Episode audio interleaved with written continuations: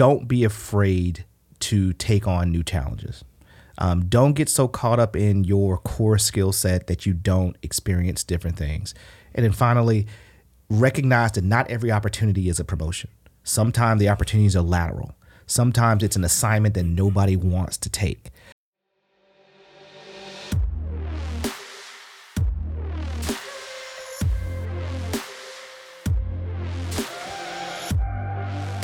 How is it going, ladies and gentlemen? This is Sean Barnes. I want to welcome you back to the Way of the Wolf. Our guest today is a gentleman named Njsane Courtney. We met at a CHRO event a couple of months ago. He is the VP of HR for a fairly large organization and has his own podcast called My Friend in HR. I could not think of a better person to have come on the show, talk about HR, talk about leadership development, organizational development, and leading across functional domains. Njsane, welcome to the Way of the Wolf. Thanks so much, Sean. I really appreciate it. I'm actually, I'm kind of starstruck right now. I'm feeling a little giddy. I've, I watched your podcast, and to, to, be here with the awesome logo behind you, I'm, I'm, I'm going to try to keep my my starstruck isms a little down. Uh, oh man, come control. on! I've listened to your show so far, and you've only had five episodes so far, but came out just swinging. Your show is phenomenal. You are an absolute natural. So I'm a little envious of the fact that you came out that great that fast. So so let's dive into leadership. And this is something that I've been seeing your content. You've been posting on LinkedIn, some of these events you go to, DEI. You're, you're very involved with various communities, and you go to a lot of these events and you talk a lot about leadership. How did you find yourself? In a situation where you are so drawn to conversations and networking and working with other leaders?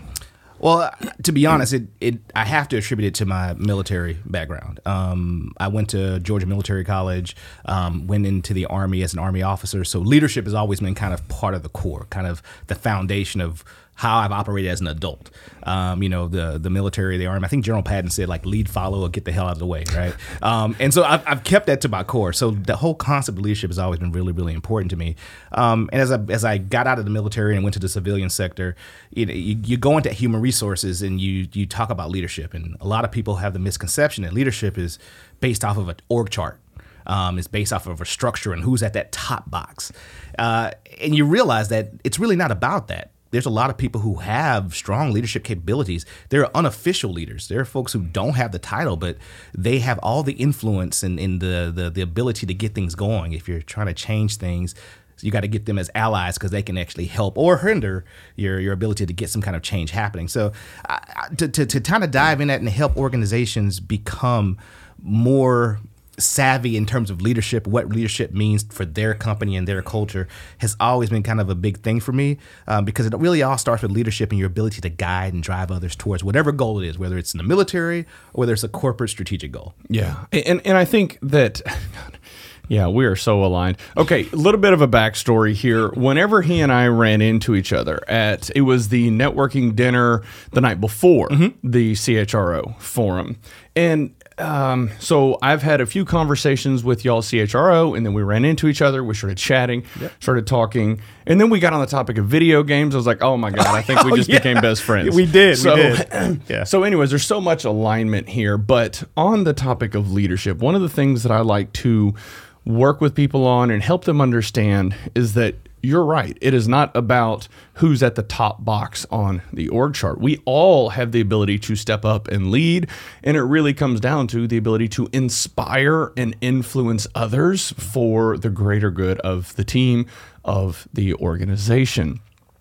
But there is still this this gap. And it seems like in some organizations they have a vacuum of leadership from above and people on the team maybe they're they're a little bit hesitant, a little bit nervous or tentative to to step in to that leadership role. Where do you think that comes from?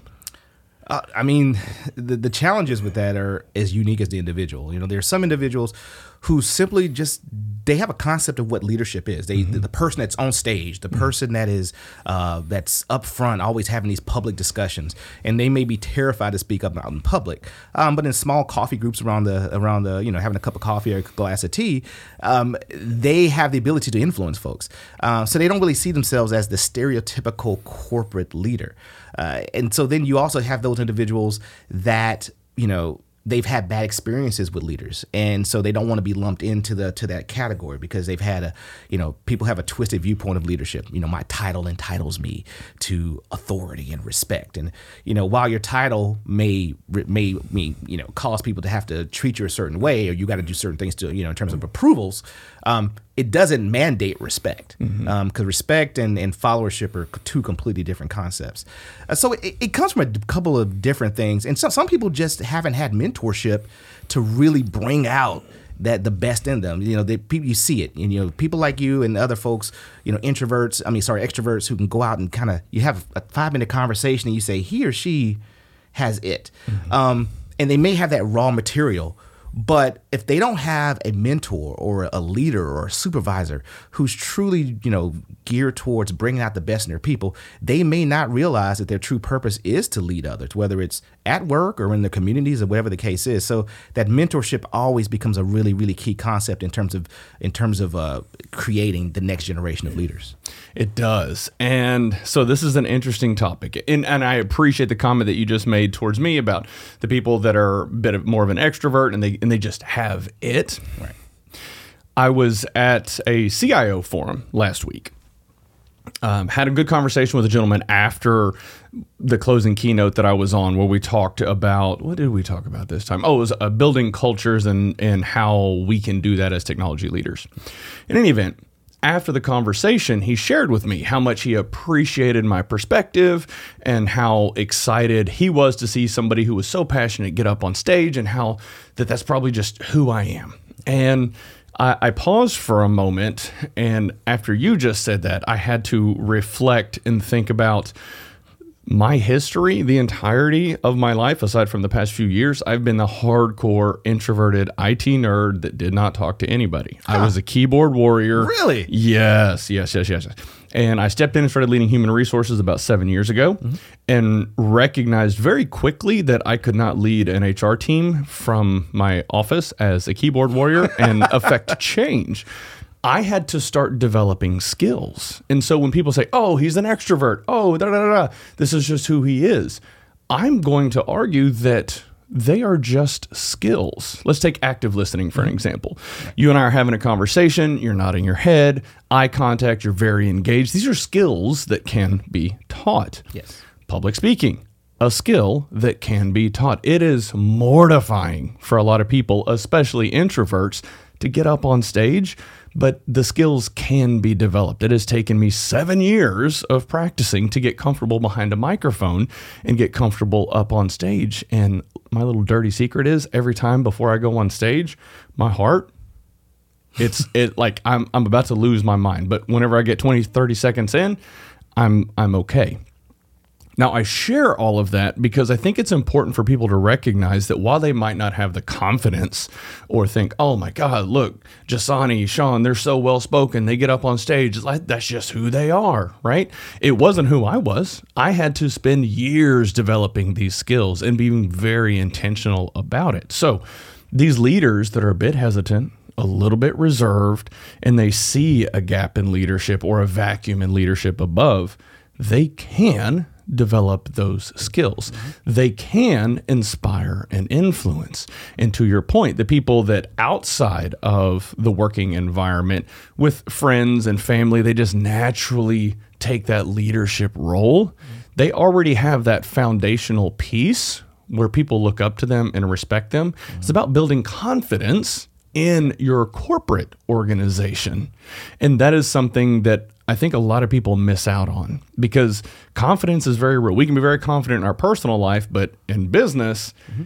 especially if you have a, a, boss that is a micromanager, abrasive, aggressive, right. it's very challenging to have any sort of confidence for fear of stepping on their toes. And it's something that uh, it, it's not easy to overcome those challenges, but it absolutely can be done. So, in the work that you do at your organization. Do you help coach and guide people into those leadership roles?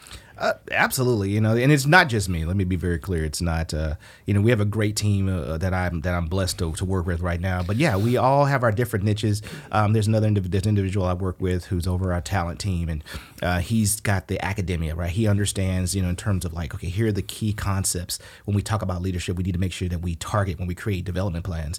Um, I'm more of the touchy feely, you know, conversational. Let's let's let's discuss what you're trying to get to, and you know, and I'm more of the the extroverted discussion. But I, I want to go back to something real quick before I forget. You know, one thing that folks, if, if you know, if there's anybody out there that that thinks that they that they are not a leader and they they struggle.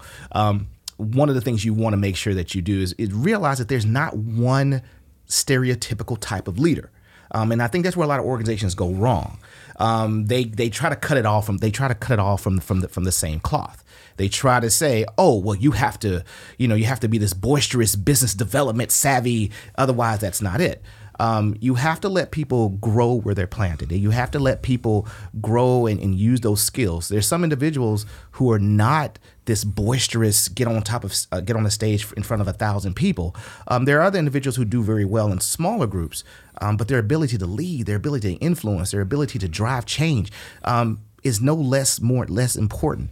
So I want to make sure anyone who has any has any concerns about that realize it's not always about the person who's out in front. Um, there's different types of leadership, and all of them have value.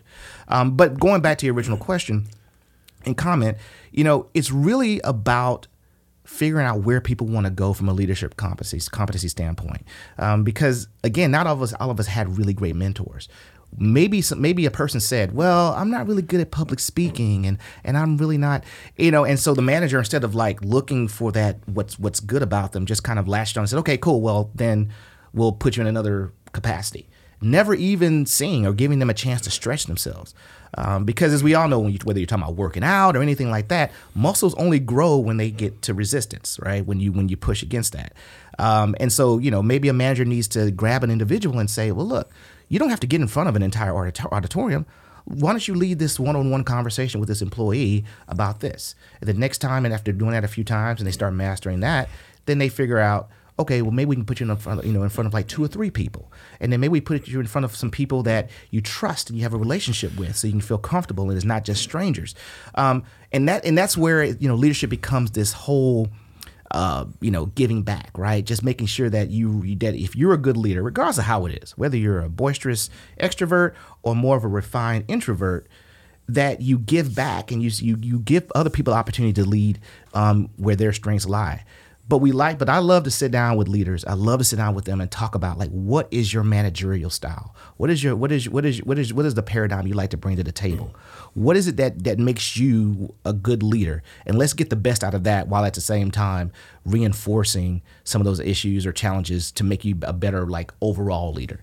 Um, but I, I, love doing it. I love talking to people because at the end of the day, in HR, regardless of you know, companies love to say, "Oh, people are our most important asset." Um, but at the end of the day, half of human resources is human, um, and we could talk about all the systems and stuff in the in, in the world. But at the end of the day, it's about how do we get the best out of our human capital? How do we get the best out of our people? How do we drive results that are that are important to the organization? While at the same time getting them down the path of personal career fulfillment. And once, once you realize those things aren't mutually exclusive, a beautiful marriage happens. It really does. And there's a few things that I want to unpack there. I had to make some notes on because sorry about that. No, no, no. It's it's fantastic. So first of all, is identifying our own leadership style. In my journey into a leadership role, I've had a number of, of mentors and leaders that I've looked up to and admired. I've had some that I never want to emulate anything that they do. But those that I looked up to and admired, they had a very different leadership style than I do today. Early on, one of my mentors, a gentleman named Stacy Rocca, phenomenal leader, he had a military background and he had a, a, leadership style that was aligned with what you might expect somebody to have from a military background. But he extracted the most out of the people on the team. I always respected and admired that about him. And so before I was really in more of a prominent leadership role, I started thinking, "Oh man, that's working for him. Well, let me let me try that. Let me do that." It, it did not work oh for me. it didn't feel natural for me. The people on the team were like, "What what is going on here? This is not Sean. Who like what, what is happening here?" And uh, I realized after probably six months to a year, I was like, okay, all right, that's not really going to work for me. But what I can do is identify certain leadership qualities, traits, or attributes that he did embody and think, you know what? I like that piece of it. Let me see if I can incorporate that into me and who I am. So we can't just say I'm going to emulate Stacy Rocca, but there are certain components of how he leads that I really like that really resonate with me mm-hmm. and feel true to my core and I pull some of those in. So the leader that I am today is really a result of of Stacy Rocca and Jason Hitchcock and Ann Fox and David Crombie and all of these people that I've looked up to and admired over the years. I've just pulled little bits and pieces from all of them. And quite frankly, there are people that have worked for me or peers that I really appreciate and admire the things that they have done. I pull on those traits and I incorporate it into who I am as a leader. And it is just as time goes on, it's just this evolution of Sean as a leader, just pulling in in, in trial and error and experimenting what works, what doesn't. Oh, that doesn't work with that employee. Let's steer clear of that. Mm-hmm. And it's important for us as leaders to understand that we have to lead every single employee in the way that they need to be led. We have to be malleable. We have to be a chameleon because you need to be led in a different way than Jeff versus Jason versus Sally. And as a leader, sometimes undeveloped leaders think, oh, I'm the boss. You do what I say. that might work in the short term, but on a long enough timeline, it does not work. So we have to check our egos and think, I've got to lead Njsane in the way that he needs to be led. I've got to lead Jason in the way that he needs to be led. I, I, you you hit the nail on the head just now. It, it's that whole ego thing. Um, and and you know, look, let me start off by saying, you know, not every leader has an issue with ego, but a lot of them do and, and, a lot of them you know you see leaders where they feel like they got to be they have to be the smartest person in the room and they feel like they have to you know rule by an iron fist and all these other things and you know it, I'll be honest. I've actually worked for an I've actually worked for someone before who had kind of a hard-handed management style early in my career, um, and it wasn't all bad, you know. But you know, you have to take the good parts and the bad. But the fact that you made the comment about that you realized like your your leaders, your manager's managerial style wasn't working for you.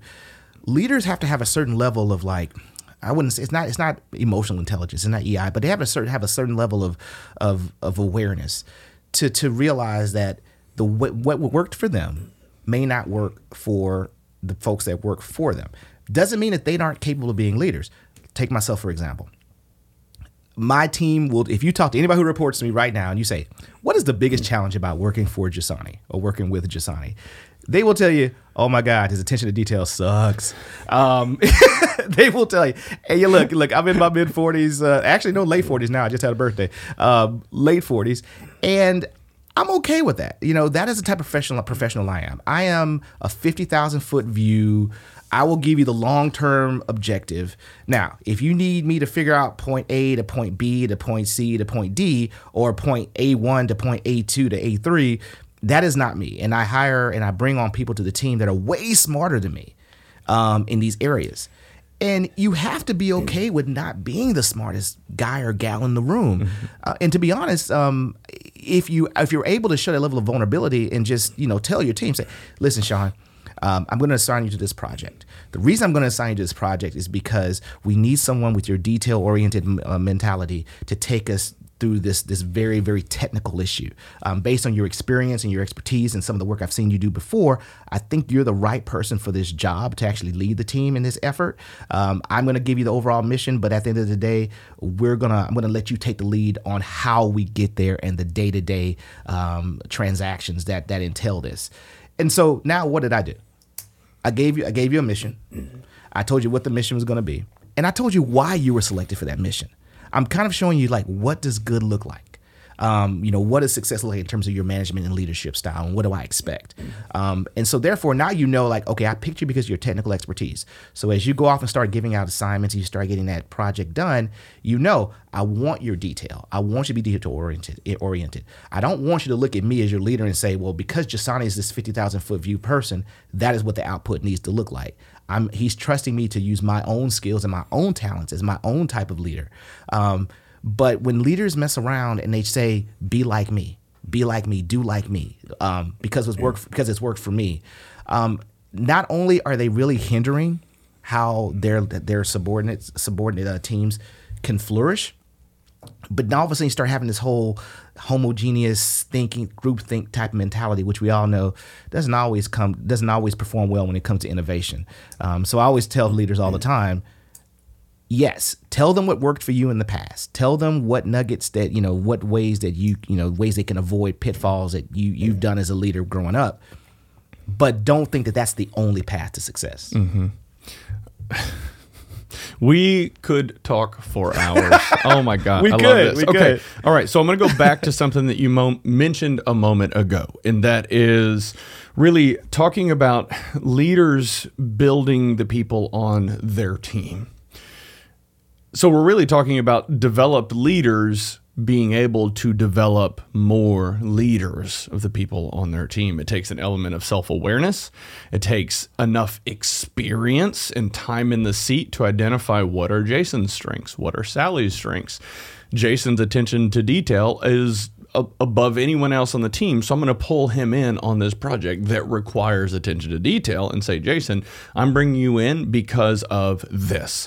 We really need you to focus on this, this, and this. Here's what I know. You're great at this. Let's come together and let's make sure that we are able to accomplish the mission and whatever the objective is, right? Sally's attention to detail sucks, but she's uh, phenomenal whenever it comes to communication and inspiring and motivating people.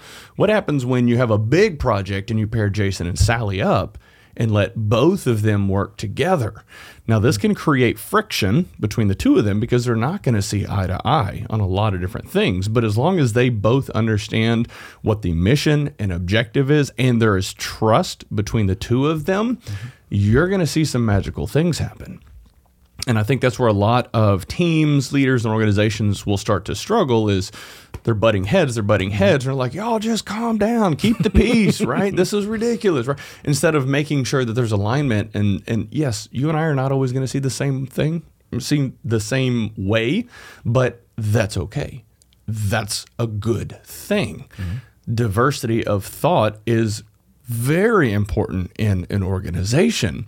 I'm going to dive into DEI for a little bit. And this is a topic that is it can be contentious in organizations. Absolutely, right? absolutely. Whenever people come in and, and you start talking about diversity, equity, and inclusion, and I think part of the reason it gets contentious is because so many people get hyper focused on gender, on skin color, on things like that. I prefer to look at it as diversity of thought. You have a very different background than I do. I have a different background from Jason or Sally, and that's fine. That's actually a good thing because we need different ideas and perspectives to come together. I'm very curious to know your perspective. Whenever it comes to the DEI landscape, what are your thoughts on where we are today and where we are going with DEI? Whew. Uh, that's a galactic can of worms. Oh my gosh, yeah, that's that's a deep question. Because here's here's what's here's what's interesting about your question.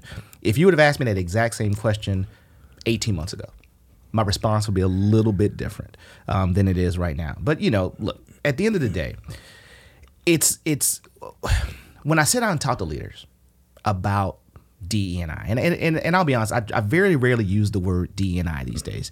Um, but when I talk about these types of types of topics, my first thought is how do we how do I drive my idea home without scaring the bejesus out of everybody? Because no company wants to be on the front page or the be on CNN or, or Fox News because they've made a misstep. And, and so, in terms of where we are right now, I think folks, regardless of where you stand on it, um, there's a misconception about DEI and what it's supposed to. Like like a, like a lot of great ideas. It started off well, but sometimes people take it too far. Yeah. Um, and I know that that's going to tick people off when I say go too far. But you, when it comes to a business who has business objectives, you you can go too far to the point where it becomes a distraction versus an add-on versus an enhancement to your culture. But the first thing I like to tell people is there's not a warehouse somewhere with a limited amount of grace in consideration.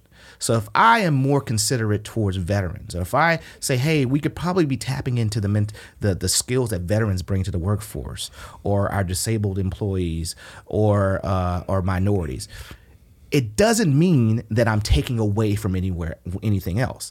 And I think because of the way some policies and things have been written and the way things have been implemented, sometimes folks naturally go there. Because if we if we put more focus there, then we're not focusing on on this. So people think they're losing something versus the gain versus the ad.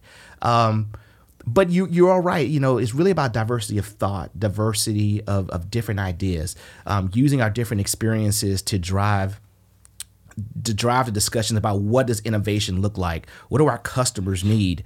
Um, and, and, to do that you have to bring in different people. They all can't be texas a&m grads uh, you know white male texas a&m grads. Mm-hmm. um, and unfortunately you know the demographics do play a part into it because we do have to you know kind of track data to say okay where are we maybe missing the boat considering the community in which we serve. Mm-hmm.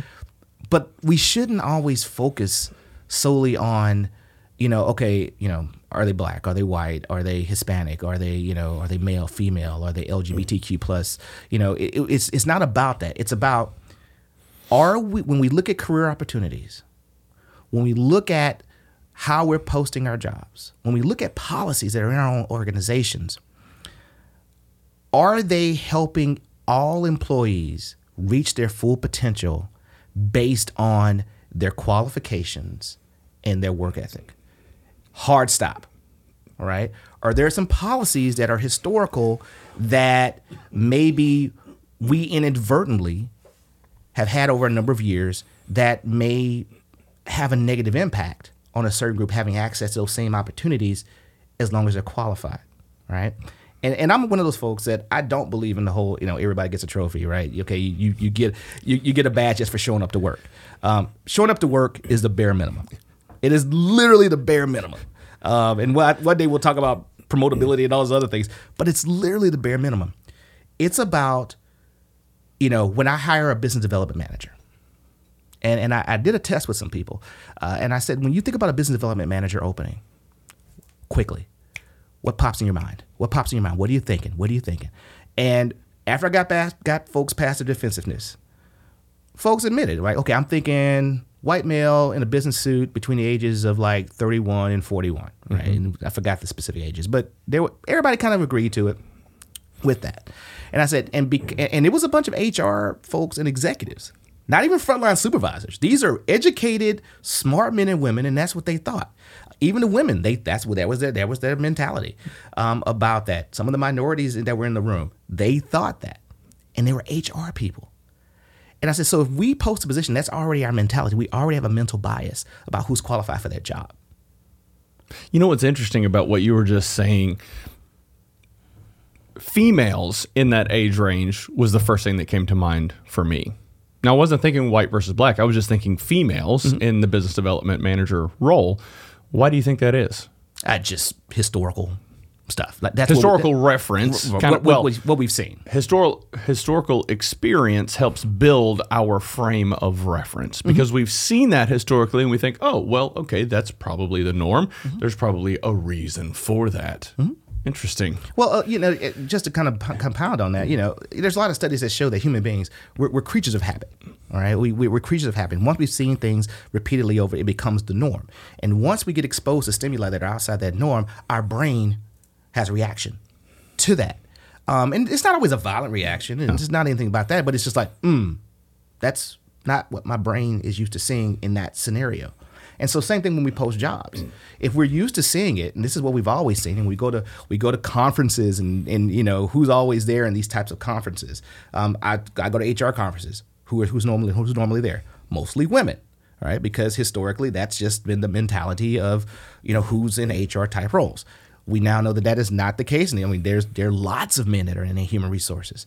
Um, you look at business development roles and some of these other roles that folks have just historically in their mind just naturally put a man in that role. Doesn't mean folks are evil. Doesn't mean that they're sexist. Mm-hmm. It just means that okay, now that we know more, let's do better. Now that we know more and we have more data, let's make sure that we are opening up this opportunity for all employees who are qualified for that opportunity. So opening up the opportunity. Yes, I love this because I started whenever you talked about going to HR conferences that uh, there's usually a lot more females than there are males. I, I would argue that at least the ones that I've been to, it's kind of a 50 50 almost. Maybe. I don't know. It's it's pretty close. But whenever I go to technology conferences, hmm. it's usually the the introverted, shy, quiet, reserved males.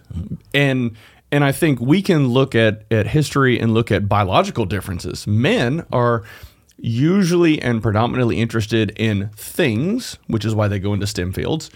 Females are usually interested in people. So they go into HR and education and medicine and things like that.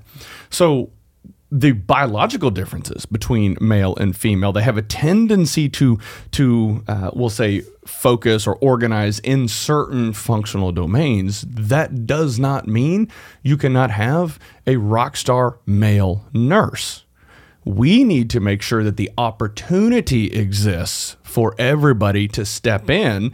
If that's something that they want to do if you come to me and say hey i really want to be a nurse okay well i'm not used to that but cool. Let's see what this is what it takes. Here's the bare minimum. You have to have a degree or you know i, I don't even know anything about the medical field.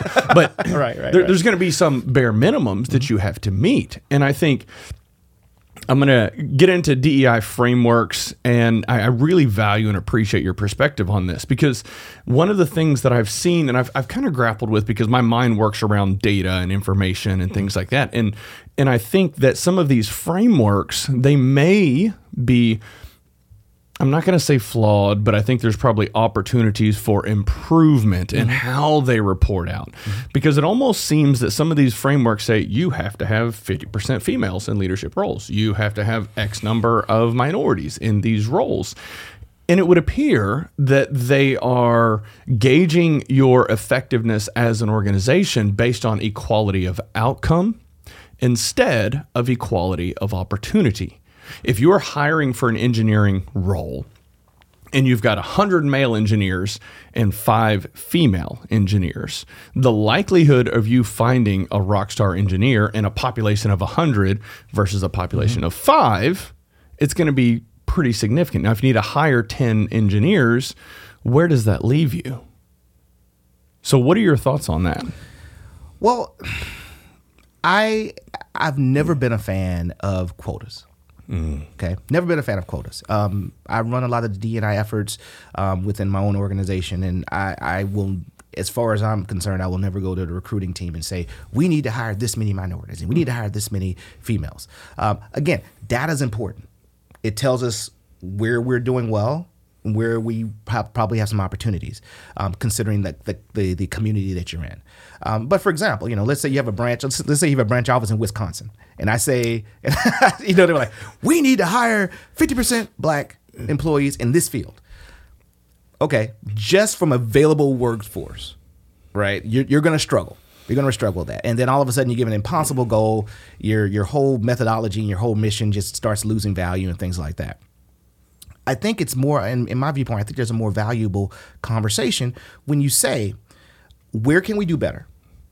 And are we, when we ask, when we interview, when we're picking resumes and CVs to review, are we having our own internal biases in terms of which resumes make it through? Right. And so, you know, we got a lot of things with AI and folks, you know, like applicant tracking systems, and they're trying to make things easier for recruiters because God knows they need some help.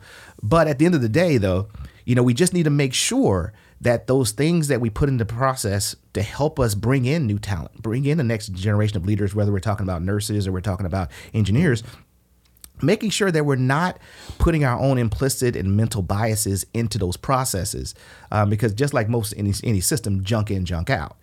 And, and you want to make sure that you know for example i will i will poke my head into a particular position a particular position. I'll, I'll take a look at it. And i'll, I'll you know i may ask a, a recruiter i may say hey i just noticed for this position that out of the 20 resumes that we forwarded to a manager 18 were men and two were female. And we're in the houston metro area which is very diverse and you know folks have talent. Different folks from different strokes have ta- different talents everywhere. So what's what's going on with that? Talk to me mm-hmm. about your process. And sometimes there's a reason. Mm-hmm. But it's about us taking that extra step to understand that we as flawed human beings have those biases. Those biases do not make us villains, right? They don't make us evil, evil people. That makes us freaking human. And recognize that because we have these biases, we just need to be careful in terms of when we when we start going through things like CV reviews and, and picking people for interviews. You know, are we are we always cutting from the same mold? Are we always going to the same thing? One of the challenges that we have right now is within the maritime industry in which I belong to is we're talking about like how do we add more females? How do we add more minorities within the mix? Um, and it's not necessarily that folks are intentionally excluding. Um, you know, there's some of those. There's some bad players out there. Don't get me wrong, um, but you know, we we go through who's applied. So if we really want to change the face of an industry, whether it's maritime or whether it's oil and gas or whatever the case is, what are we as organizations doing to go seek that out? Because I will tell you, before I joined my current organization, I had no idea what really what the maritime industry did, and I can tell you a lot of probably a lot of black professionals probably didn't know. So then, so how do we educate? How do we go out there? There's these opportunities out there. Hey, instead of going to the known Googles and the, the, the, the known companies that are on commercials, you know, how do we go to HBCUs and add more diversity to our pool? And then let's see who the most qualified person is. Doesn't mean just because we get an application from a particular location that we're going to necessarily hire them. They still have to be qualified. But let's make sure that we change our mental paradigm about what does qualified look like. Um, and I think as long as we can have that discussion and get away, you know, let let let the data folks deal with the quantitative stuff. The folks who are people facing, let's make sure that whoever we're talking to in front of us, let's make sure they're qualified, and let's making sure that it has that we do our best to make sure it represents the communities in which we serve, because um, not every community is the same. Again, I just with Wisconsin versus Houston, Texas, two completely different areas. But I going back to my original statement, I, I qu- quotas are very dangerous um, if they're misused um, because then that becomes a litmus test for what good looks like, and it really shouldn't be about that. It should be about how do we spread opportunities to qualified individuals. Yeah. So as you were talking through the recruiting and the candidates piece of it, I want to shift gears a little bit into the process of bringing employees into the organization. I have had more people than I can even count reach out to me. I've sent out 200 resumes, haven't had a single response back. Mm-hmm. I've done this. I've done. Can you look at my resume? What's wrong with it? What's wrong with it? And you had your last episode actually. You had a recruiter come on, and y'all talked through a lot of stuff related I'm to. ATSs oh, and so, yeah. oh, phenomenal, man! It's such great stuff. Okay, so but this is a very real challenge, and whenever you start talking about layering AI in and these applicant tracking systems or ATSs that you mentioned there's a lot of, we'll say, technology. I, I, I don't know. I'm I'm coming to interference, but I, I, don't know if that's the right term. There's a middle layer of technology between the applicant and the hiring manager. So there's there's applicant, there's ATS, and then there's the HR recruiter slash manager, and then there's the hiring manager, right? So there's a few layers, right? Mm-hmm. And I understand the need for an applicant tracking system that can parse through the resumes and say, okay, do they have the requisite skills necessary? Because if I'm sorry, what was what was her name? Um, uh, Alejandra. Alejandra. Yes. Yeah. Yes. So she's talking about okay, well, I've got hundred applications for this role, or two hundred, or even more for a specific. That is a lot for one person to go mm-hmm. through. So you lay a layer technology across the top of it, and it might pull it down to okay, now we've got 20 or 30 viable contacts.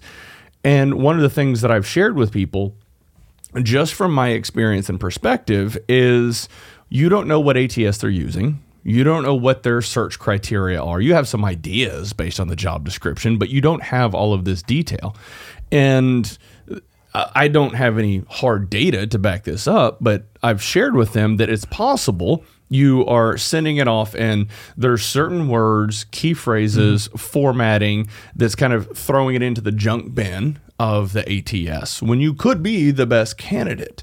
My guidance to them is yes, have a good resume, be prepared to send it off, but look at other mediums to try to get in the door. Build relationships, network with people, have conversations.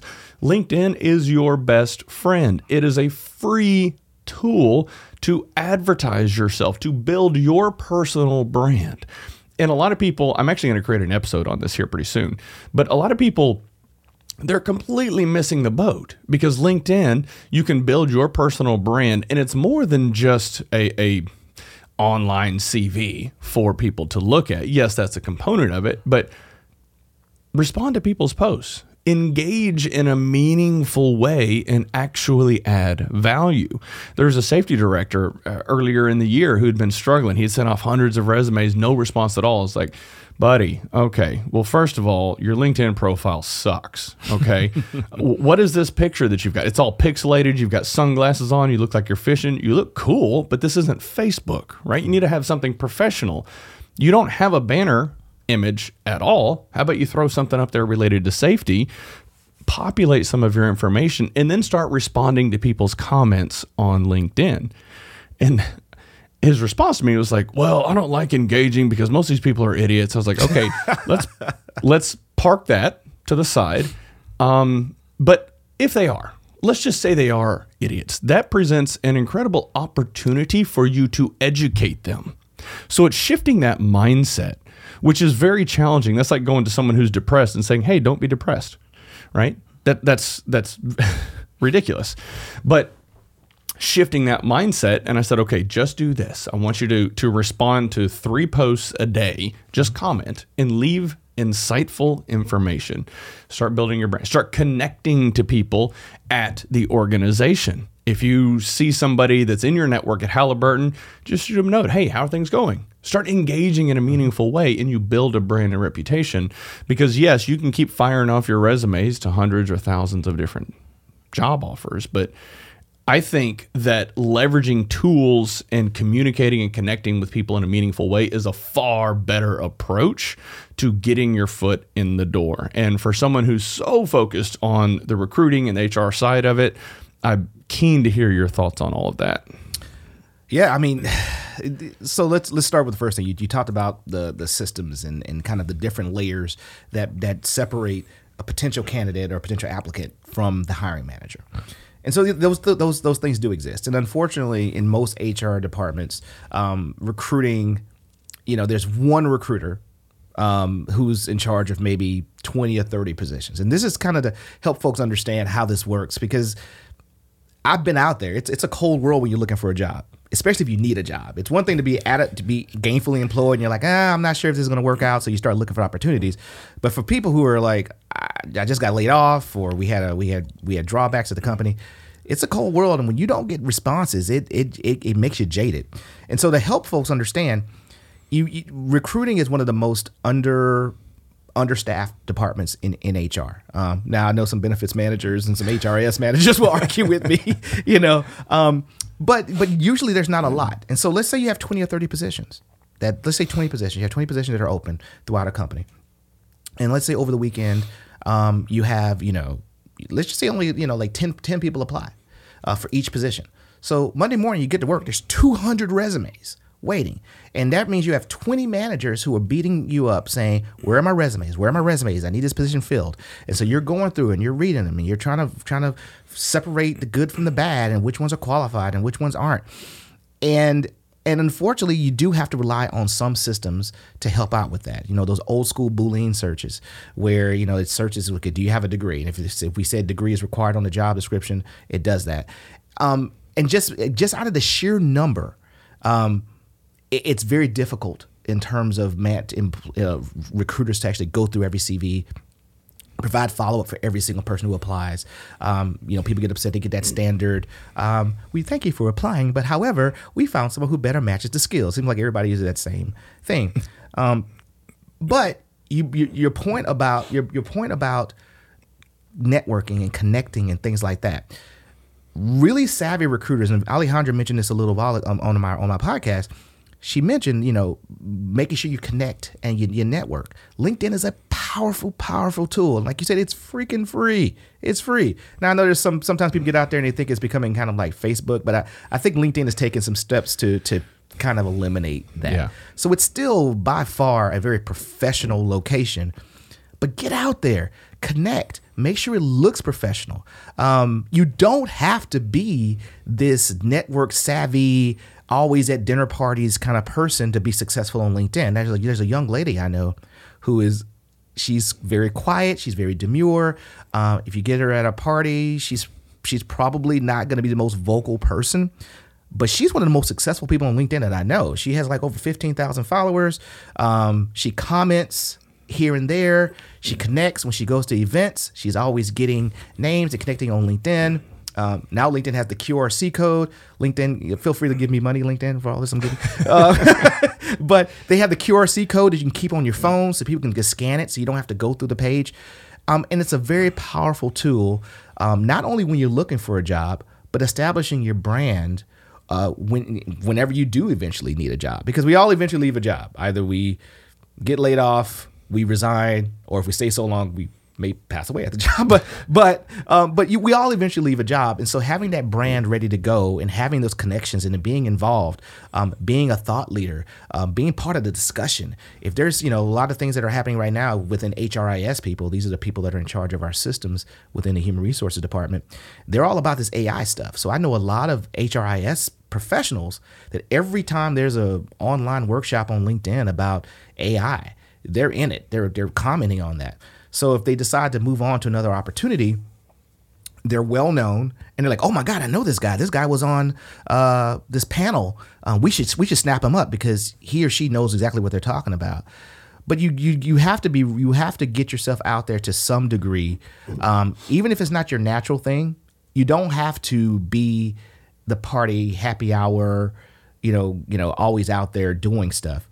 It takes very little effort to put yourself out there, have a professional looking brand, have a banner out there. Um, and, uh, unless you want to send out hundred resumes um, and and cross your fingers, um, go to go the old school route. But I will tell you, far almost any recruiter you talk to has a LinkedIn recruiter account, and they will even if you apply that even the top ten candidates that that will apply for a job, they will go out and they will spend time to look at your profile and see, okay, number one, does it match what you put in your CV? Number two, or do you have the expertise that you say you do? And is there anything about the conversation that you're having on LinkedIn that makes you a better candidate? You know, uh, that makes you much more of a subject matter expert in terms of whatever it is you're tr- trying to apply for. So, absolutely, guys, I recommend folks for folks to, to take advantage of that free tool. Okay, so, all this networking that we've been talking about, I think it is important. Yes, you can be successful as an individual contributor if you are quiet, introverted, and reserved. If your technical aptitude is off the chart, you're the best engineer that anybody's come across, yes, you can be successful. However, it is much easier to be successful if you have some level of skills around effective communication and networking and things like that. We've all heard the phrase, it's not what you know, but who you know. I like to take it a step further and say that it's not who you know, but who knows what you know. Mm. So you can promote yourself, not in like an egotistical manner, but promoting yourself and your skills. And what better way to do that than to add valuable contributions in an online forum or add valuable contributions in an organization. Now, these skills can be very helpful, especially if you have a mission or vision to positively impact the world around you or the organization around you.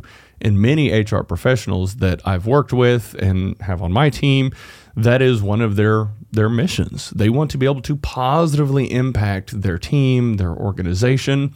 And sometimes HR professionals will step into an organization where the culture is toxic. I'm just going to go ahead and say the word.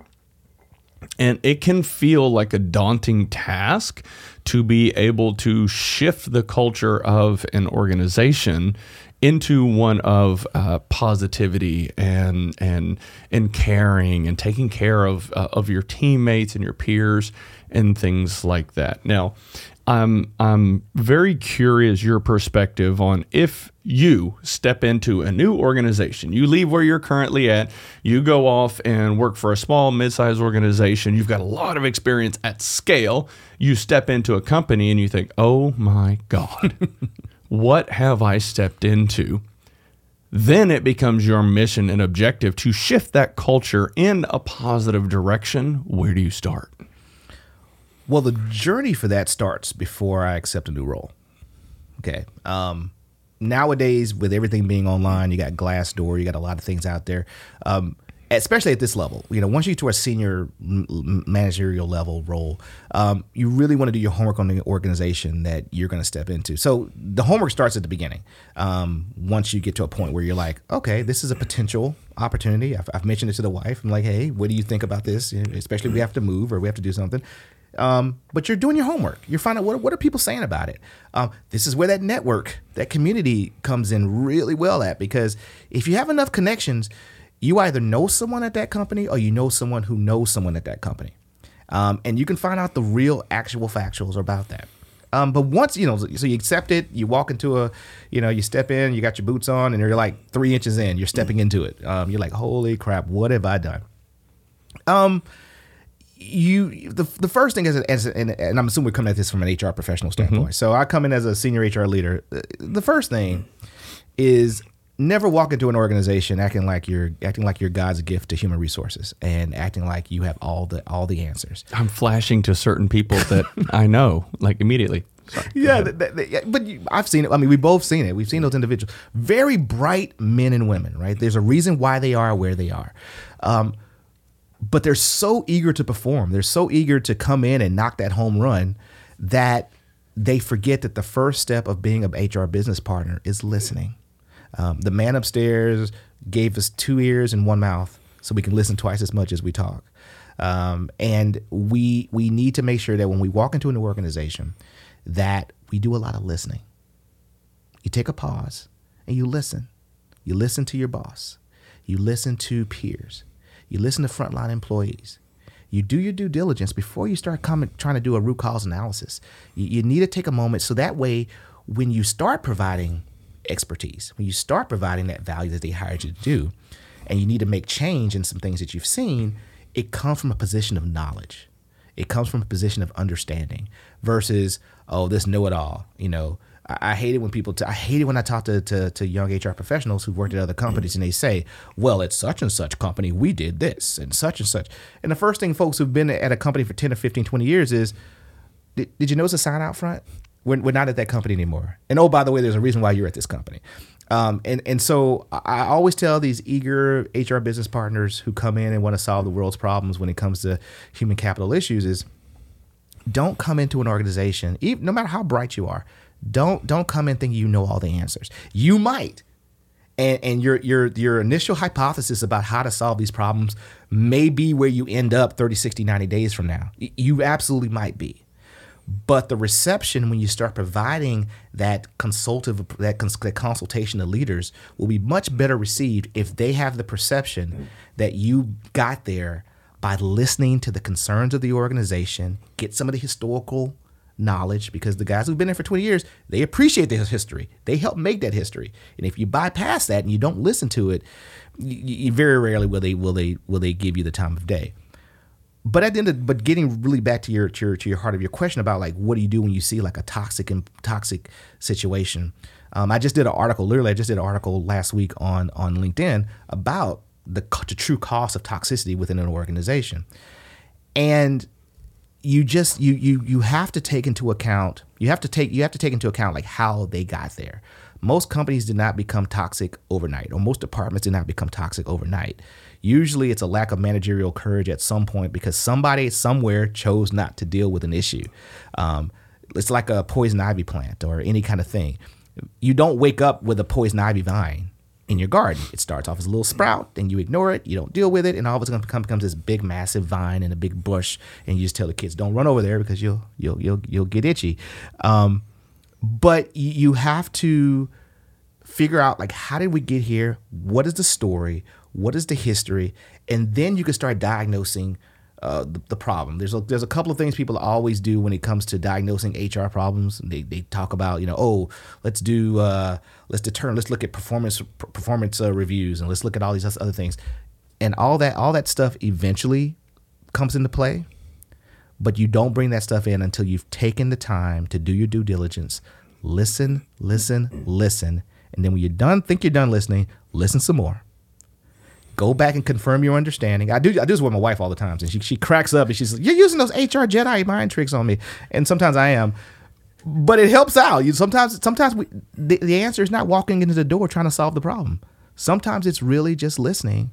And then that way, when you provide your advice to try to change that toxic behavior, whether it's because they've let the behavior go on too long, they they feel like the person's invaluable, the person has a good relationship with the CEO or or some senior level executive, so you're afraid to touch them. Regardless of how you get there, once you start providing advice and you'll be able to say, well, I understand like 10 years ago, there was this thing when we bought this company and, and that's how this thing started. Um, people will actually listen. Oh, okay. Yeah, that's exactly what happened. Or this is what you're missing, but your advice as an HR consultant would be much more appreciated. Well, you're building trust that entire process that you just described, having conversations with 1, 2, 10, 20, 40 employees, mm-hmm. you are building trust with all of those employees. You're gathering information, you're pooling data together to have a more holistic understanding so that you can make a more informed decision. The problem comes into play when educated leaders step into a role and think, well, I've got my MBA. I know exactly what's going I spoke to Jason and Sally over here, and here's what we got to do to fix it. Okay, well, that's two people in an organization of 2,000. right? Right. And so that's one of the things whenever I stepped into human resources seven years ago, which there have been times when I thought, oh my God, what have I done here? But it was that was the first i spent six months doing exactly what you said having conversations with everybody on the hr team having conversations with as many district managers ops managers as i could senior leaders in the organization because i did recognize we had to make some structural changes to the hr department itself mm. when i stepped in there was a team of i don't know probably about 19 or so hr professionals with seven direct reports that were managers reporting to me but each HR manager and their team, they were operating completely in silos because the company had grown through acquisition. So this company had an HR manager, a couple people. This company had an HR manager, a couple people. They kept operating as individual companies mm. as opposed to consolidating and saying, okay, Sharon, you run payroll for the entire corporation you start creating those functional silos so that you can have depth of expertise. But I recognized that probably two weeks in, but I spent six months validating and verifying my thoughts. Whenever I went to the C suite and said, here's what I know, here's what I propose we do to address it, and here's why. I was able to speak to, well, this happened three years ago, and here's the challenges, and here's why I think we need to do this. To your point. Yep, that that is what happened. Okay, yeah. Well, this seems like that would address that issue. So I built trust with everybody on the team. I built trust with everybody in the organization, and then the senior leadership knew I had done my homework. I didn't come in in two weeks and just flip the apple cart over. It's like, all right, this is what we're gonna do. But I built trust along the way, and it made the conversation much easier. Now there was two people on the team that did not like the decision that I made, and as leaders, we cannot always appease 100% of the people in the team, in the organization. If we can get 90 to 95% of the way there and take the time to explain to the other 5 10% why we can't do it this way, they might still not like it, but at least they'll kind of understand the logic behind it. And eventually, if they start to see things moving in a better direction, they can get on board with it. Yeah. D- I'm sorry. I was about to say uh, difficult conversations to have, but very important, and it is important to take the time. Sometimes slow is fast. Geez, you, you said something that I think you saw my eyes light up just now. Leaders, a lot of times, they miss that part, explaining the why.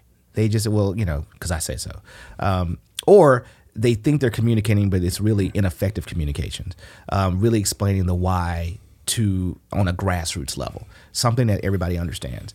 Uh, far too often, I've been in HR for 20 years, and I will, and I've been in a few different industries, and I, and I've seen it. I've seen where leaders will communicate a strategic change in direction or just the general strategic plan, um, and via email, and you know, depending on who they are, depending on how eloquent they are, depending if they got a great internal communications team um, that can kind of vet that email and and and help them help them uh, you know make sure it's having common like common folk speak. Um, they the, the level of effectiveness of that could can vary, um, but that should never be the end result when you're trying to communicate what you're trying to do for the company.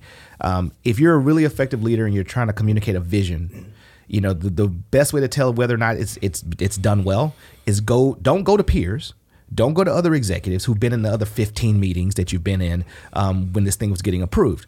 Go to your frontline employees and say, "Hey, that email that just went out about this. What do you think?" Um, and, and see see if they're able to, to truly articulate what what it is that what it, what it is that that's happening. Um, you know, and if and if they can't, or if you're finding if you're finding overwhelmingly that once you get past a certain level of manager, the understanding deteriorates significantly, then you know that there's there's a problem at some level, and you need to make sure you work on that. But far too often, I've you know you see it's it's, almost a funny meme on LinkedIn all the time. There are a lot of employees like here's the strategic vision. You know, it's, it's the end of the year, 2024 is coming, so there's a lot of strategic visions coming out right now.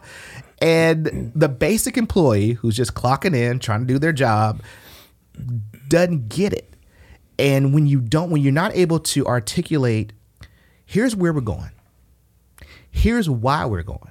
And once we get here, this is what it's going to do for this organization.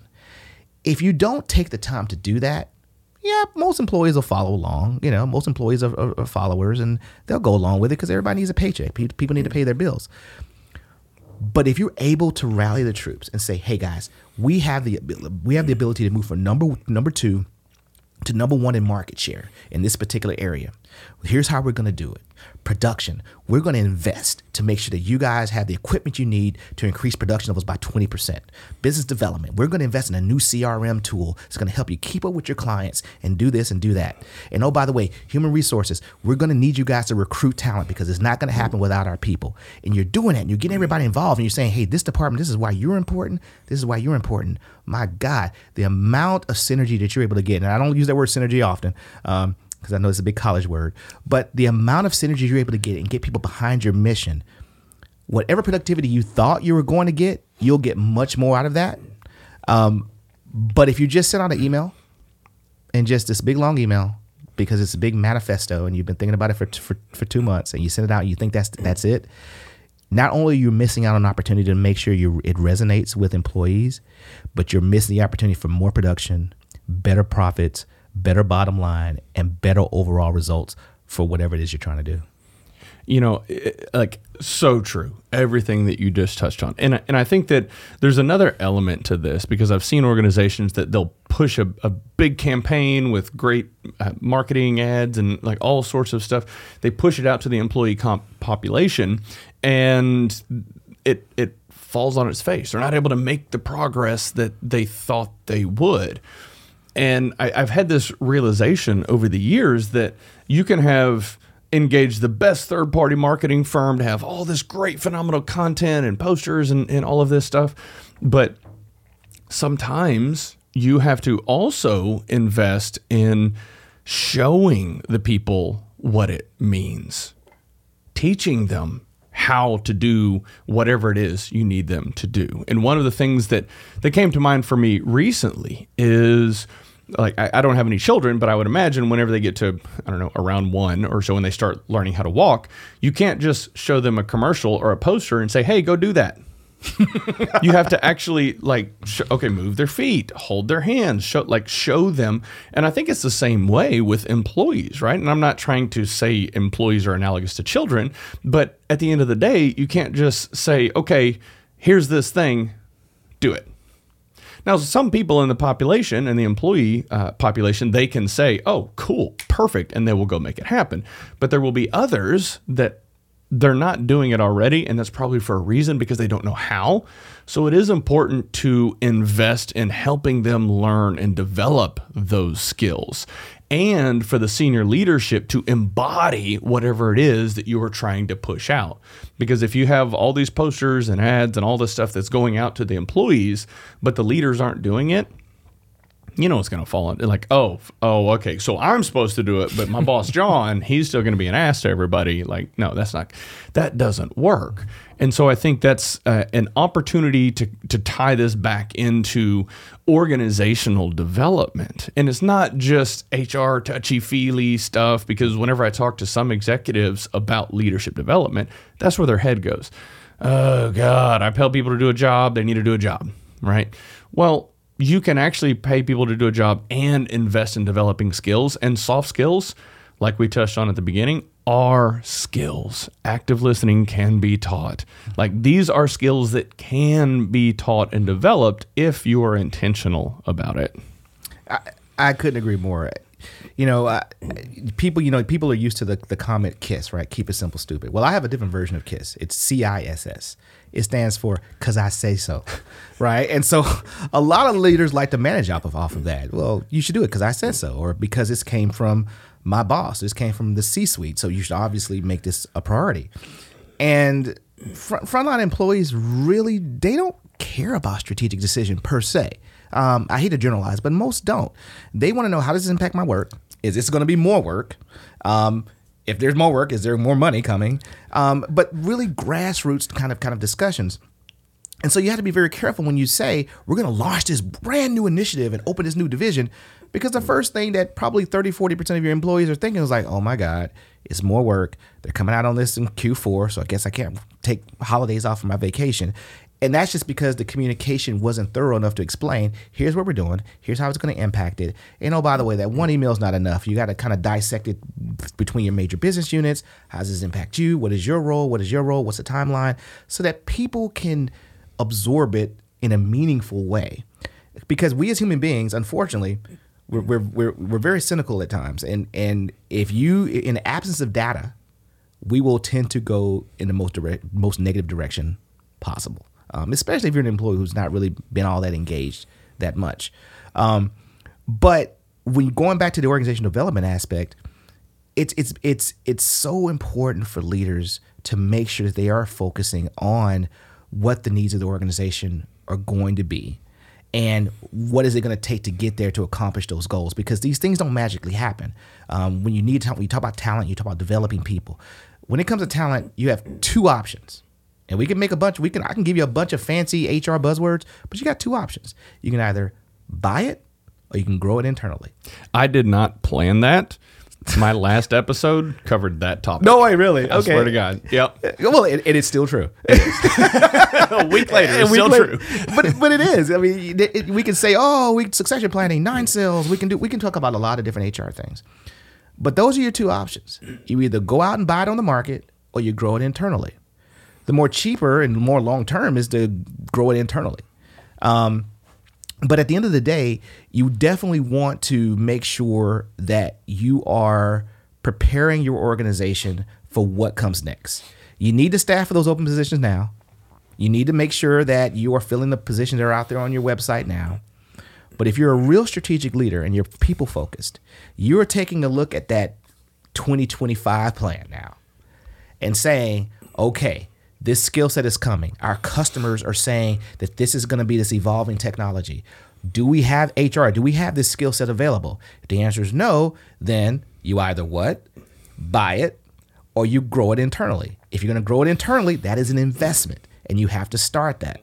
But unfortunately, when budget season happens, what's the first thing to get cut? Training. Um, all this soft skills training.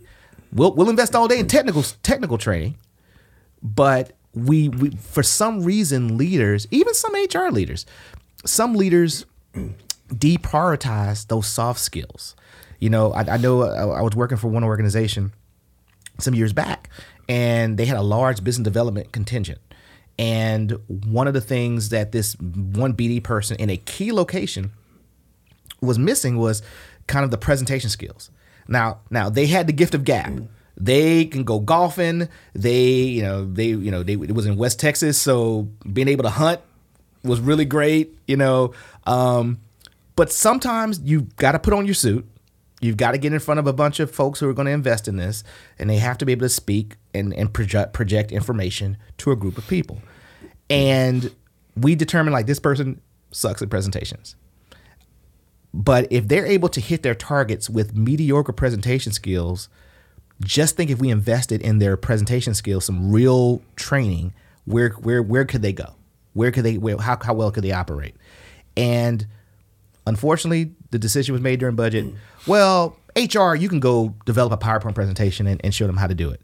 Um, okay, hopefully you have somebody on your staff that's really good at that. But really, there's a lot of great solutions out there. Anyway, end of the story is this individual they they cut the they cut that training out of their budget because they didn't want to invest. They didn't see the value in it versus some other things, and they lost a major major client. And unfortunately, when they lost that client, it was kind of a linchpin to a few other things. Um, so when they lost that client, some other clients who paid attention were like, "Well, if they went there, maybe we should go this other other direction as well." Um, and it all came down to the strength of the presentation. Um, and who knows what could have happened if they would if that individual would have gotten the uh, the right training that that they needed. So when organizations, we'll say of the size and scale that that you work with or for, when you're looking at developing the employee population, no doubt you, yourself, people on your team have the ability to coach and develop and mentor, and you guys probably have your own learning and development team, right? Okay, so at what point does an organization start to analyze and say, we need to go outside and bring in a third party for dedicated leadership development or uh, organizational development?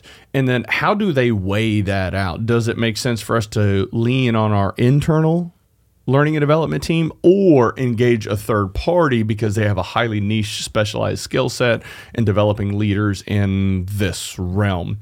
What does that process look like at an organization of your size? You know, so we do have a, we have we do have our own learning organization. Um, and uh, I've they do some really brilliant things down there. Um, and so I'm going to speak from kind of a secondhand receiving the services that they that they provide. Um, I think your first question in terms of like decision to go external versus internal. Mm-hmm. Um, what I've seen is is there you know you have to decide whether you actually have that curriculum, whether you have that skill set. Do you have individuals who are certified to do that training? Um, already internally because that's always best. Um, number one is cheaper. number two, they have the cultural awareness of your organization so they can put that spin on it um, versus somebody coming in from the outside. You hire a third party, they may be very good at what they're good at, but in most organizations, you know, everybody has their own dynamic, and in, in, and depending on what you're training on, that could be that could be really important to dis, to distinguish between that. But um, but if you have the option, if you have the capabilities internally, I would always say do use your internal assets. Uh, sometimes it might be a joint effort. Mm-hmm. Um, you have you there's a specific thing we need to train on. Uh, we have some individuals who are really really great at converting uh, learnings into like our you know the company's methodology in terms of how we do things. Um, but we don't necessarily have that technical expertise. So sometimes it's a collaboration between that third party and uh, and our internals. But there are times you just don't have it. You don't have it. You don't have the capabilities, nor do you have the ability to really disseminate it, and you don't have the skills to actually train on it. Because having the technical curriculum, I can sit here all day and say I have a presentation to show you. But if I'm not well versed on it, I can't deliver that training very well. There are some folks out there, some of these comp- third parties that are that's literally all they do. And uh, and if, if it makes sense and and it, it's worth the cost benefit, absolutely. Because at the end of the day, it's about achieving your goals. It's not about checking a box and saying, okay, we delivered that training. It's about what's the best bang for our buck, and then how do we how do we make sure that the training accomplishes the goal whether it's a technical learning or whether it's soft skills training. Uh, because at the end of the day, it does no good to go out and hire a third party, a high end third party, spend 30, 40, 50 grand on something, and it, it's crap. Um, and it doesn't it doesn't mesh with your company. Um, what works at Google may not work at my organization. What works for a small mom and pop shop in West Texas may not work for an East Coast uh, uh, consulting firm and, and so and so you have to make sure that it does fit what it is you need. Does the culture play a play a part into it? Does a specific industry play a part into it? And you go through a couple of checklists to determine, okay, so where can we get this? Sometimes the answer is internal, sometimes the answer is external. But the one thing, the one piece of advice I, I would always tell individuals is never do like a one size fits all. I think it speaks to the importance of awareness we've had almost an underlying theme throughout this this episode that we're recording of self-awareness for leaders, awareness from the leadership perspective of the needs of the organization whenever it comes to the development side of things. Do we have these resources in-house? Do we need to go external to be able to bring in and engage a third party for it? And I think there's also I'm not going to say a stigma, but there's some challenges with some of these third party firms because they go into it operating with a mindset of we have to do this at scale. So they develop curriculum and leadership development firms. Whenever I started doing a lot of research on this a couple of years ago, it was almost like we've got very similar curriculum and they just cast this wide net. I'm going to teach you all these different leadership skills. Well, when you get in there, some of the employees, their eyes might start to gloss over because I know this. We've been doing it for years. I know this. We've been. Oh, yeah, that's one piece of advice that's kind of value added, right?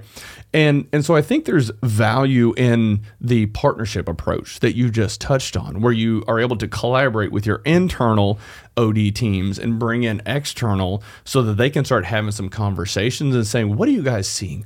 How should we tailor this program to impact maximal change for your team, for your organization. And I think therein lies a little bit of a sweet spot and a, and we'll say the magic when you're able to have insights into the challenges of the organization and be able to come in and speak to that. An example that I'll share a couple of weeks ago, I had the opportunity to sit in on an executive strategy session for one of our customers. And the first day, I was able to witness all the, the projects, the initiatives, and the things that, that were going on. Well, that evening, I got on the phone with my team. We rebuilt our entire presentation. Spent, I mean, none of us really slept that night. And I got up the next morning and delivered it. At the end of it, it was a couple of hours long. At the end of it, the CEO stood up and just shared how much he appreciated that everything we touched on was exactly what they needed when they needed it.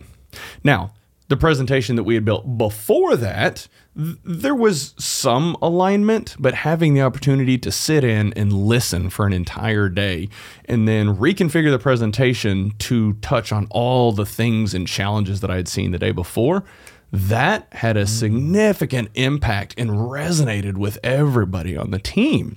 So there's tremendous value in having that awareness if you're internal or external and being able to make sure that you're coming in and providing value based on the needs of the organization as opposed to just casting this wide net and saying, hey, we can train 30,000 people a year. Cool, but what is the actual impact that you are having mm-hmm. on the population? Okay, all right. One last thing. I'm going to play a little audio clip for you and I want to get your perspective on this. And it's all about organizations that they send this message of, well, we're like family. okay. So let me see if I can play this where you can where you can hear it. Metaphor for companies was the family, and you'd hire them, and you'd be like, "We're a family, you know. We look after each other." And it's kind of baloney because you know it, uh, you'll lay someone off in a way that you wouldn't you know, your sister. It's like you want them to work for you like they were a family member for free and cheap, but you're not really prepared to treat them like a family member if you're honest. And so, really, the professional relationship is like a sports team.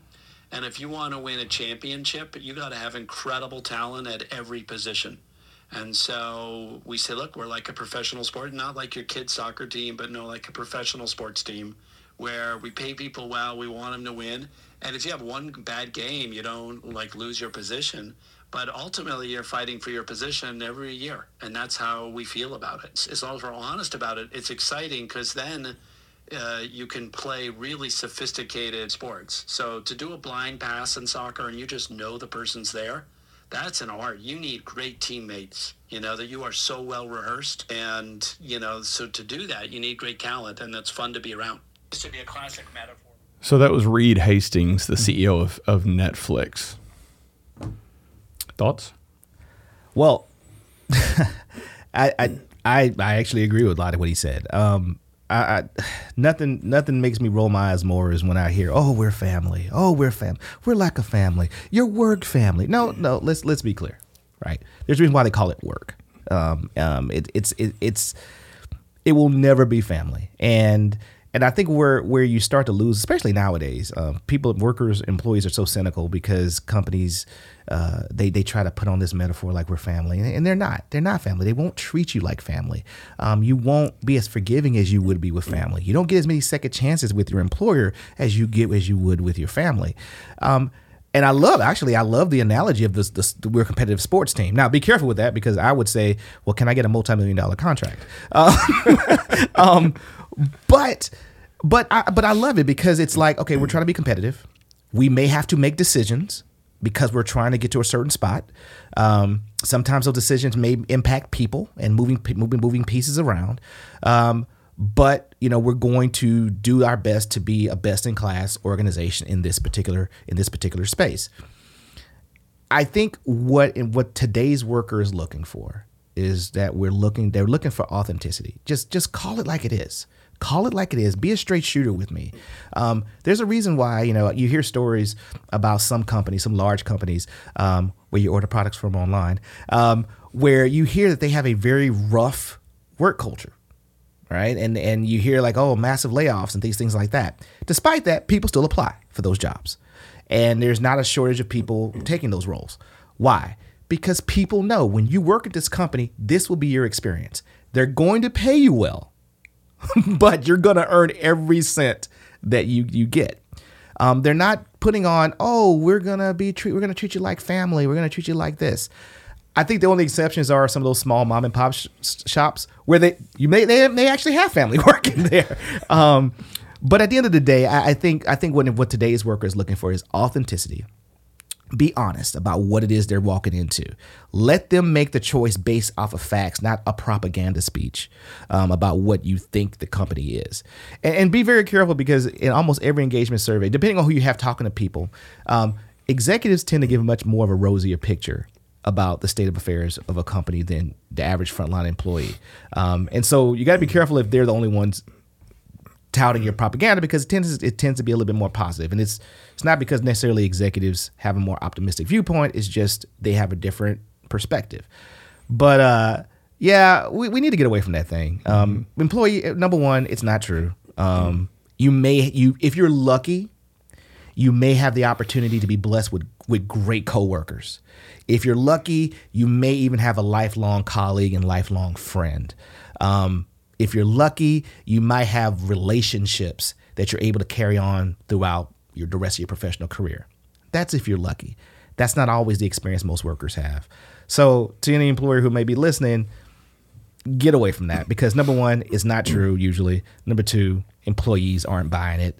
And number three, if you want to make them make their eyes roll back in the back of their heads and, and, and really be, you know, really trying to kind of give you the subtle middle finger, say we're like family. And then all of a sudden you do layoffs um, because they'll be like, oh, but you just did this great speech saying that we're like family. Um, yeah. I, I, think that's where a lot of employer employers tend to go wrong.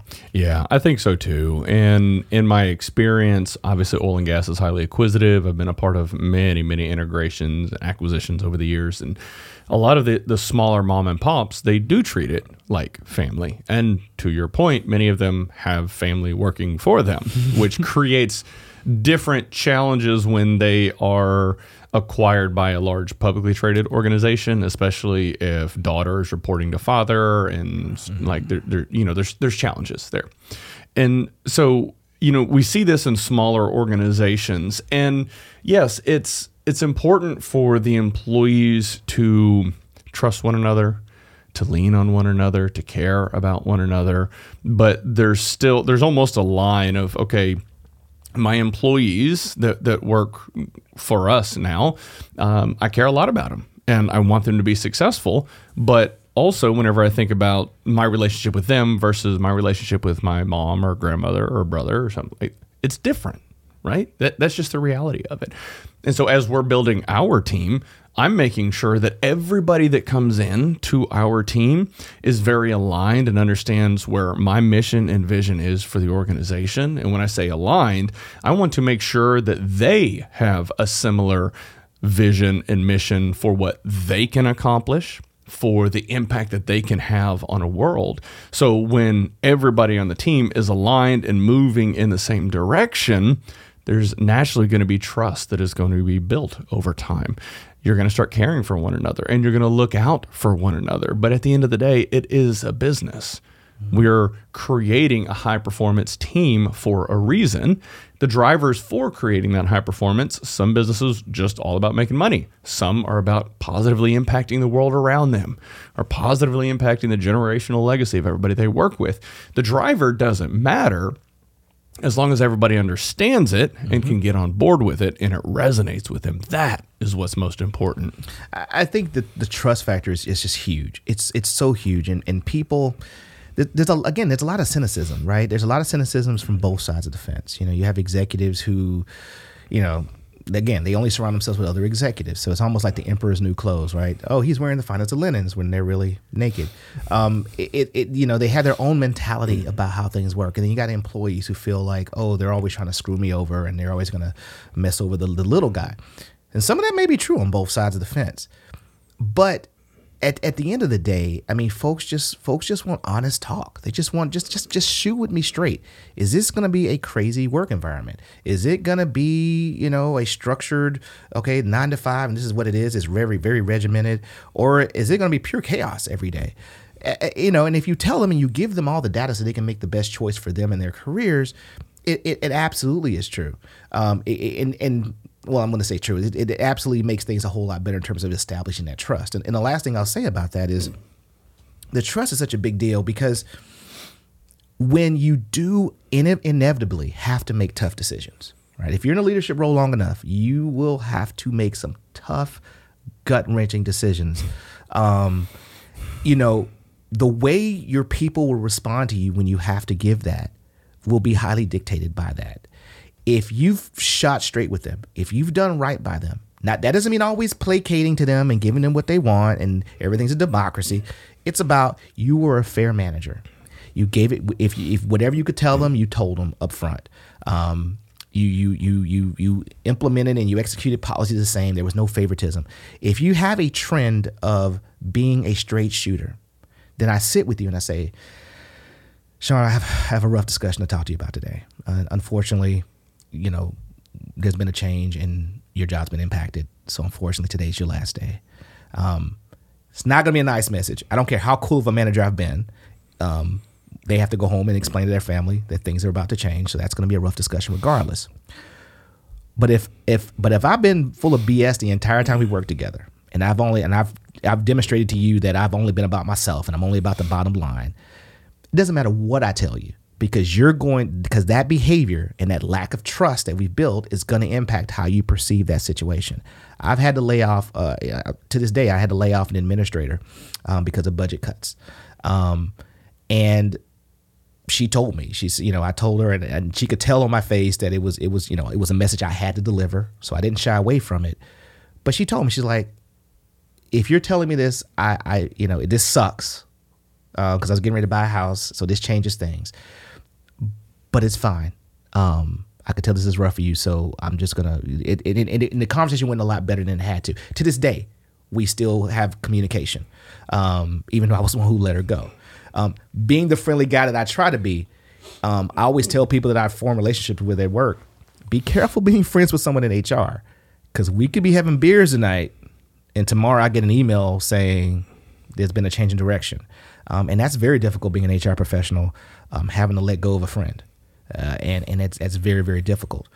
But again, if you have that trust and you've built that, I wouldn't say family, but that positive relationship where again, it's not about going out and having drinks and inviting people to your home, but you've just been that steadfast, keep it keep it simple, keep it straight, be honest with them, treat them fairly. If you've done that and you've built that trust, when you have to deliver that those negative messages, it's better received, if I can say that. Um, but you know, at the end of the day, it's still it's still a sucky message. It is. It, I mean, it's rough. And I'm flashing back to when the pandemic hit and the company that I was working for at the time, we had to lay off almost 60% of the company. Wow. We uh, normally, our churn was anywhere from, we'll say, 80, 90 employees a month type of a thing, just hires, term, stuff like that. And there was gradual growth before the pandemic. But we went from that to having to figure out how many employees we could lay off and how fast we could do it because of the pandemic. We had to hibernate the company overnight. Mm. And so going from terminating, say, 80 employees a month, we had to completely rebuild our offboarding process or optimize. God, I hate using that word in this situation. our offboarding process to be able to get 150 to 180 a week out the door. That was extremely gut wrenching for me. One, because this was a global pandemic, we were sending them off into the ether.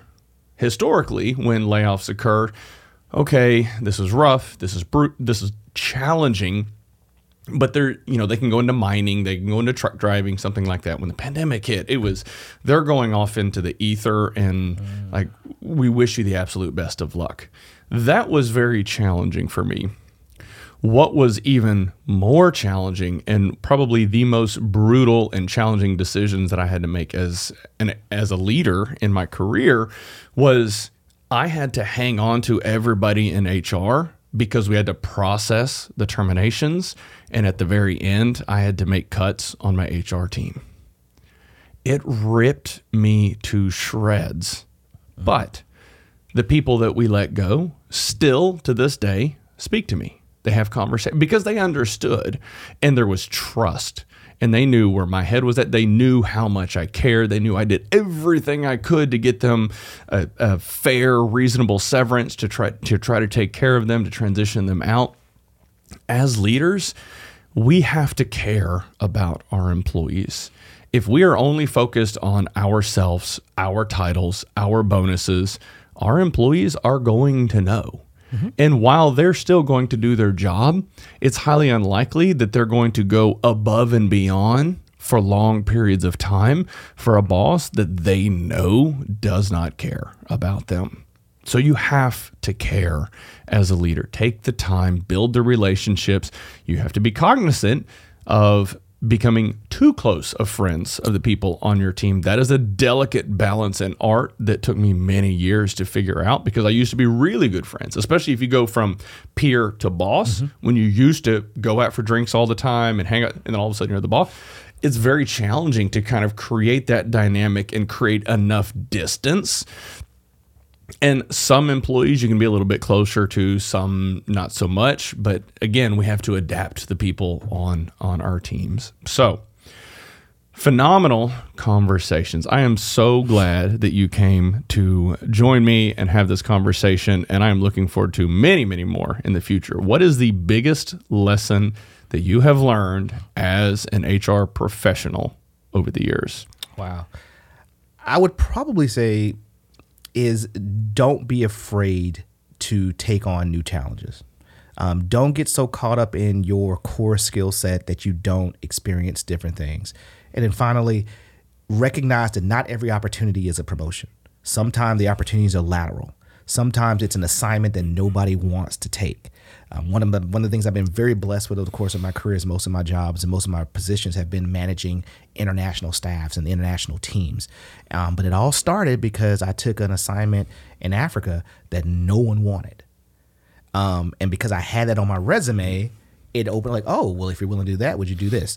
So, and it wasn't it wasn't a promotion. Let's be very clear, it was not a promotion at all. Um, but at the end of the day, though, that opened up so many doors so you know, just remember that opportunity knocks in a bunch of different ways. Um, some are some are loud, some are more subtle, but be open to all of them.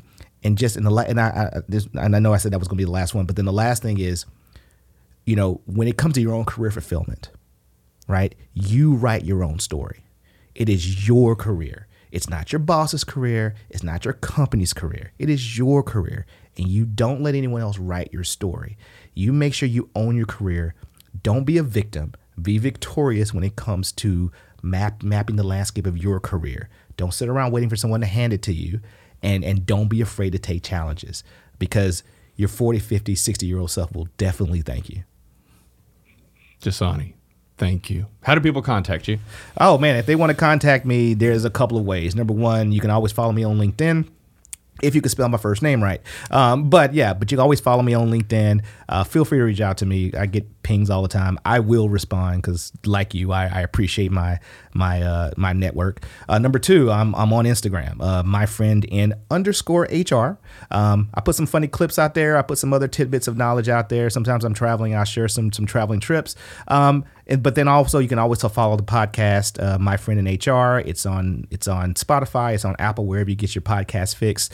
Um, and last, you can always reach out to me at myfriendinhr at gmail.com if you have any questions. Um, I'm more than happy to make sure that you guys have all the tips you need for career fulfillment. But I appreciate the opportunity. Again, I, am I'm, I'm going to go home and tell my wife, I was like, hey, guess what? I did it. Mama, we made it. Because uh, I hung out with Sean Barnes for a little while. But uh, thanks again so much for the opportunity, Sean. This has been a great discussion, and, and I look forward to future collaborations in the future, buddy. All right. I appreciate it. All right, ladies and gentlemen, that is all we have for the show today. We will make sure to have all of Njsane's contact information in the show notes. Feel free to reach out to him or contact me. I will make sure that I get you connected to him. That's all we have. Thank you.